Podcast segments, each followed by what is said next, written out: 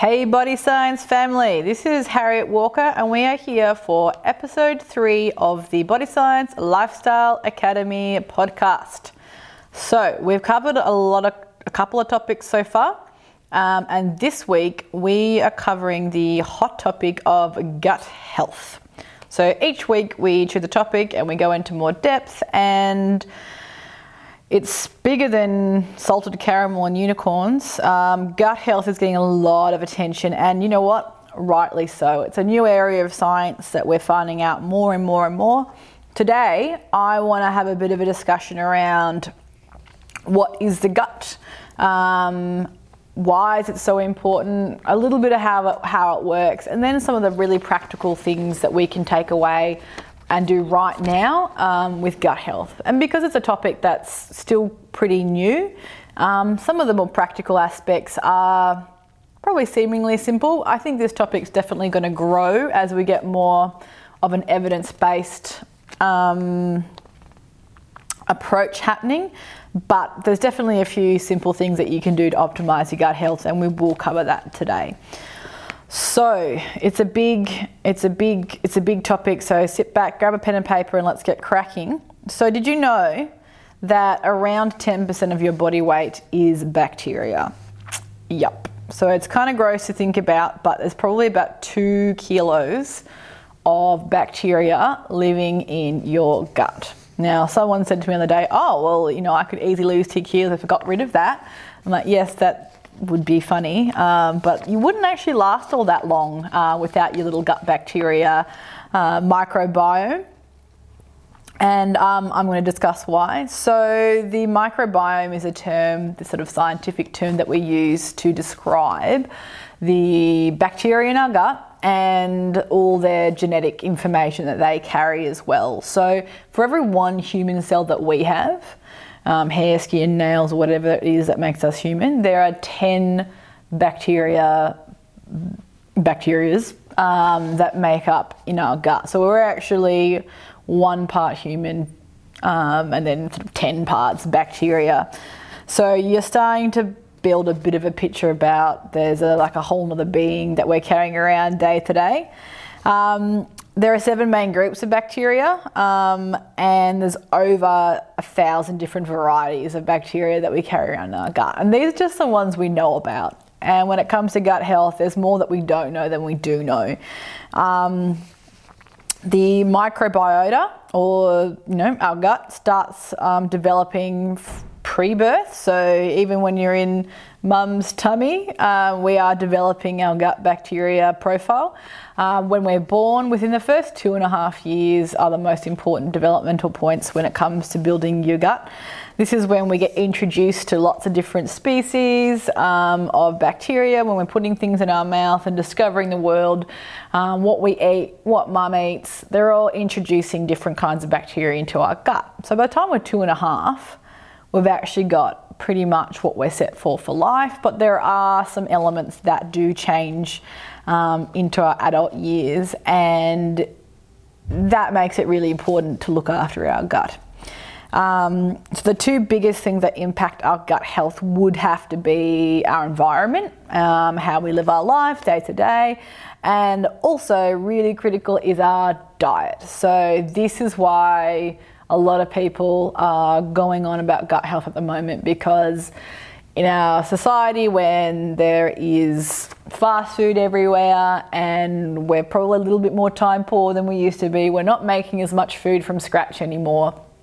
We're seeing a bit of a veer away from our traditional gut profiles when we're eating a traditional diet, and we're seeing changes in the modern person, which is potentially leading to those increase in lifestyle-related diseases. So we know things like specific cancers and heart disease are linked to poor gut health, and there's potentially autoimmune impacts there as well, and also up to mental health. There is a lot of great research on the gut-brain axis and the relationship between our gut health and our brain.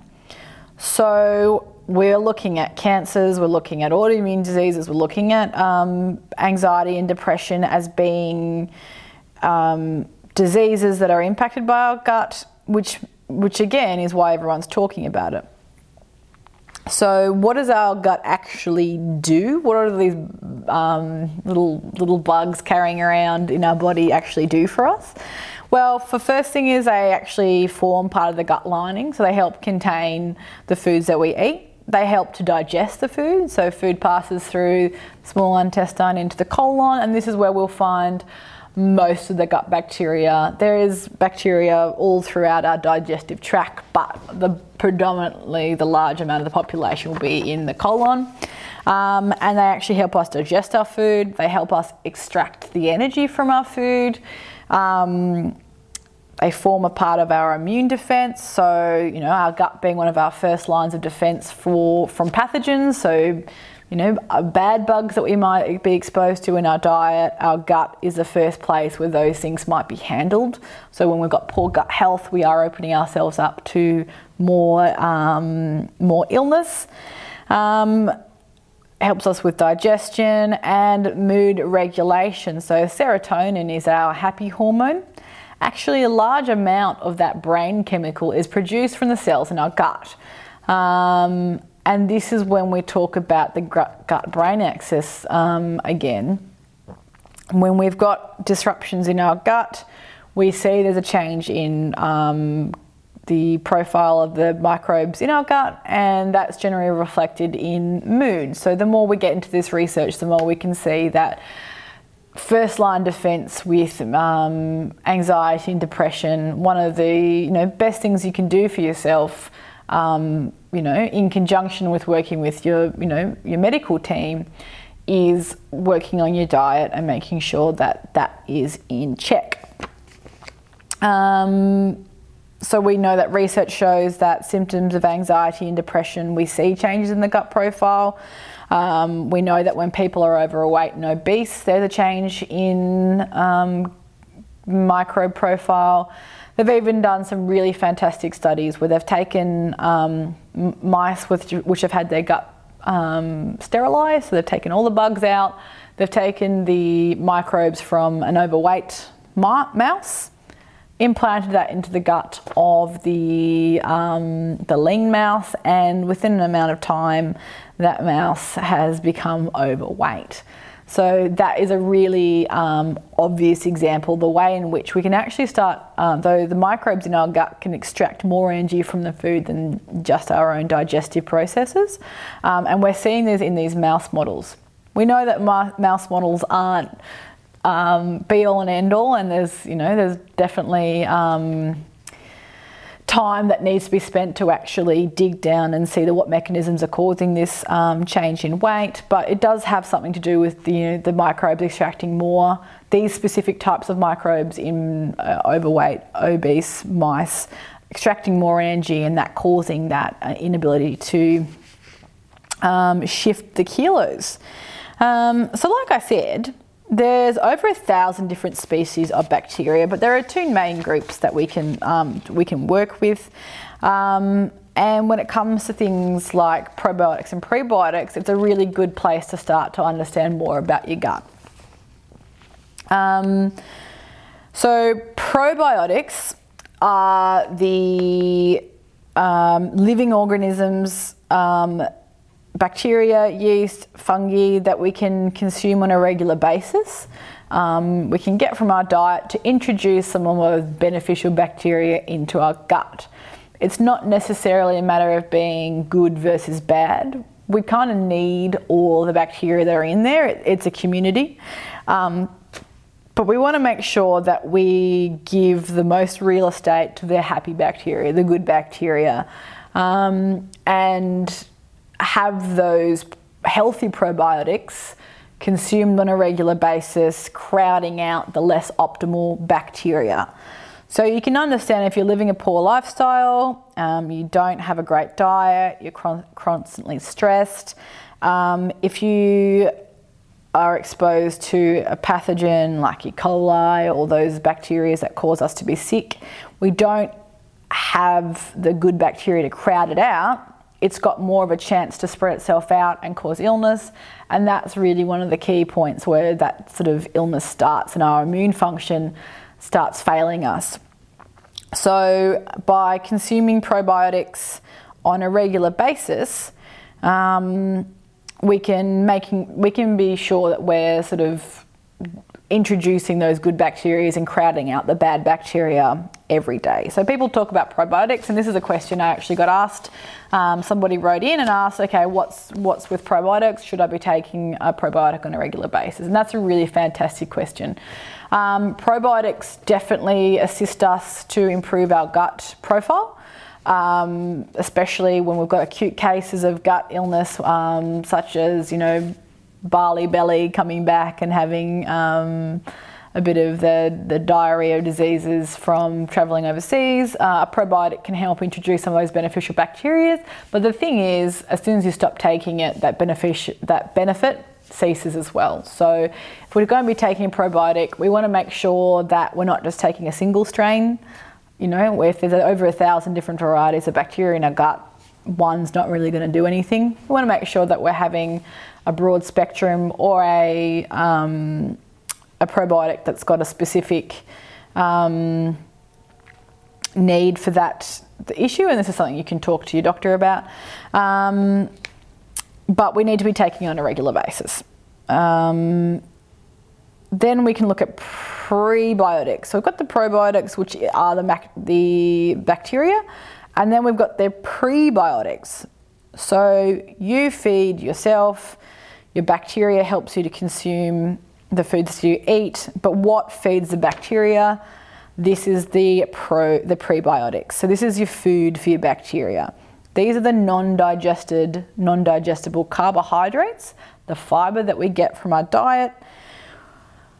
The undigestible carbohydrates pass through the digestive tract into the colon, through the small intestine, into the colon, and start getting broken down further by the bacteria. And the bacteria then produce molecules called short-chain fatty acids. This is kind of like bacteria poop, if you want to put it childishly. And these short-chain fatty acids help to nourish our gut as well. So it's one big symbiotic relationship. I kind of describe it to my clients, if we're going to put it in a really simple term. Imagine there's an elephant in the Sahara with a little bird on its back. Your gut bacteria, your gut microbes are kind of like the little bird, and you're the big elephant. The elephant protects you from all the animals that are hunting you down in the Sahara, and then in turn, little birds sitting there consuming all the bad pathogens, the bad bugs and creepy crawlies off your skin to keep you healthy as well. So it's a two-way street. And by making sure that we're having a diet that's rich in fiber, we're actually giving back to our bacteria and making sure that we're nourishing it in a way that it really likes. So foods such as legumes, whole grains, fruits, vegetables, the food chemicals like polyphenols that we get in our food, these are all foods that our gut loves and that we need to get on a regular basis to nourish it. So in a world where fiber is something that we all need to be thinking about, and we do not consume enough of, making sure that these unprocessed whole foods are consumed on a regular basis is the biggest investment that we can make into ensuring that we've got a healthy gut. So there is a lot of information out there about gut health. There are a lot of different approaches that we can take, but actual day-to-day things that we can do consistently on a regular basis are going to mean that we don't have to take those curative approaches later on down the track. And it's actually the small things done on a regular basis, like consuming a fiber-rich diet filled with legumes, whole grains, fruits, vegetables, polyphenols, tea, coffee. They're the things that we need to be doing to nourish our gut. And it's less about the one-offs, probiotic for 2 weeks and then you forget to take the rest of the bottle, or taking doing lots of different testing. Right now, we really do need more evidence about what works and what is important with the gut, but there are a few key things that we can do. Fermented foods we can have on a regular basis as well, which contain those probiotics we were talking about. So fermented foods contain the gut microbes. Lactobacillus might be something that you might be familiar with, that we get from yogurt. Consuming fermented foods such as yogurt, kefir, sauerkraut, apple cider vinegar, kombucha, they can all really help us to improve the healthy bacteria profile in our gut, and that's definitely something that I discuss with my clients on a regular basis. It's not about, you know, relying on lots of supplements and lots of, you know, lotions and potions when it comes to gut health. Really, if we can reduce our stress level, we know that stress definitely impacts our gut health, and in turn obviously also has that impact on mood as well. And if we can increase our fruit and vegetable intake, we will be less reliant upon having to make big changes later on. So really, there are a couple of principles here when it comes to good health and good nutrition. And we'll probably cover this on a few different angles when it comes to this podcast. We're looking at building a healthy lifestyle. How do we build a healthier body? How do we get fitter, happier, healthier on a regular basis?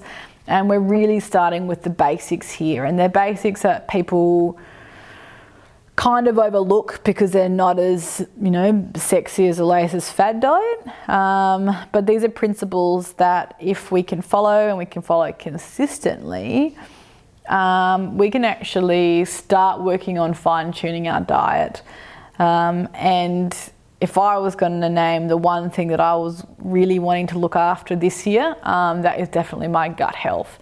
I've got heaps of clients that come to me with various, you know, IBS symptoms, or they're stressed and they're not feeling quite right. They get a little bit, you know, bloating in the stomach. And before I get too tricky with them, I really get them to review their fiber intake, their water intake, how much sleep they're getting, are they overstressed at work?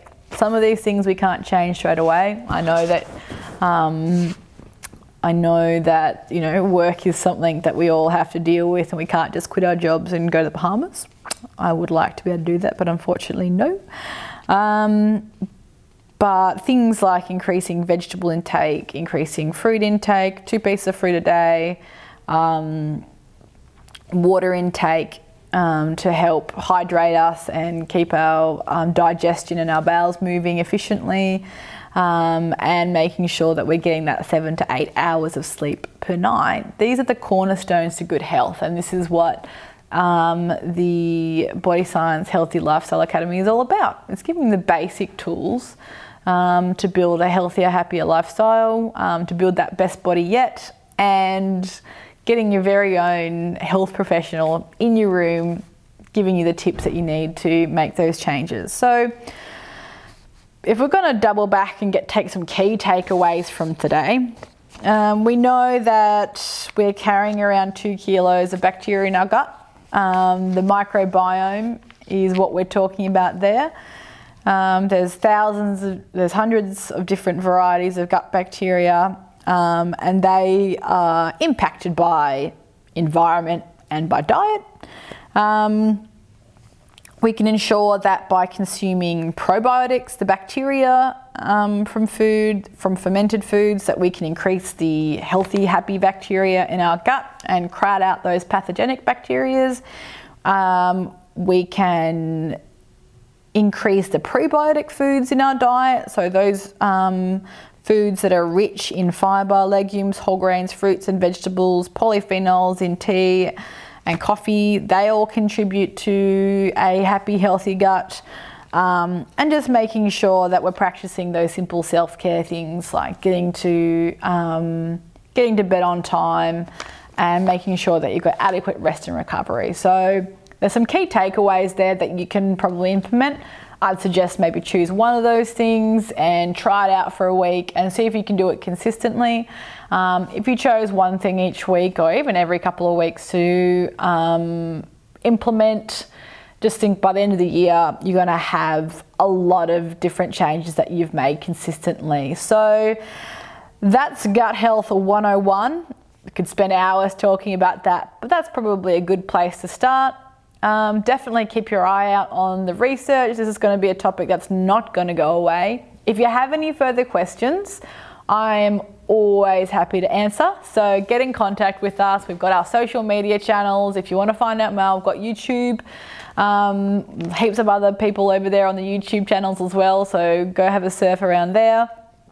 Otherwise, feel free to get in contact, and I will see you next time for our next episode of the Body Science Active Lifestyle Academy. So thanks for having me.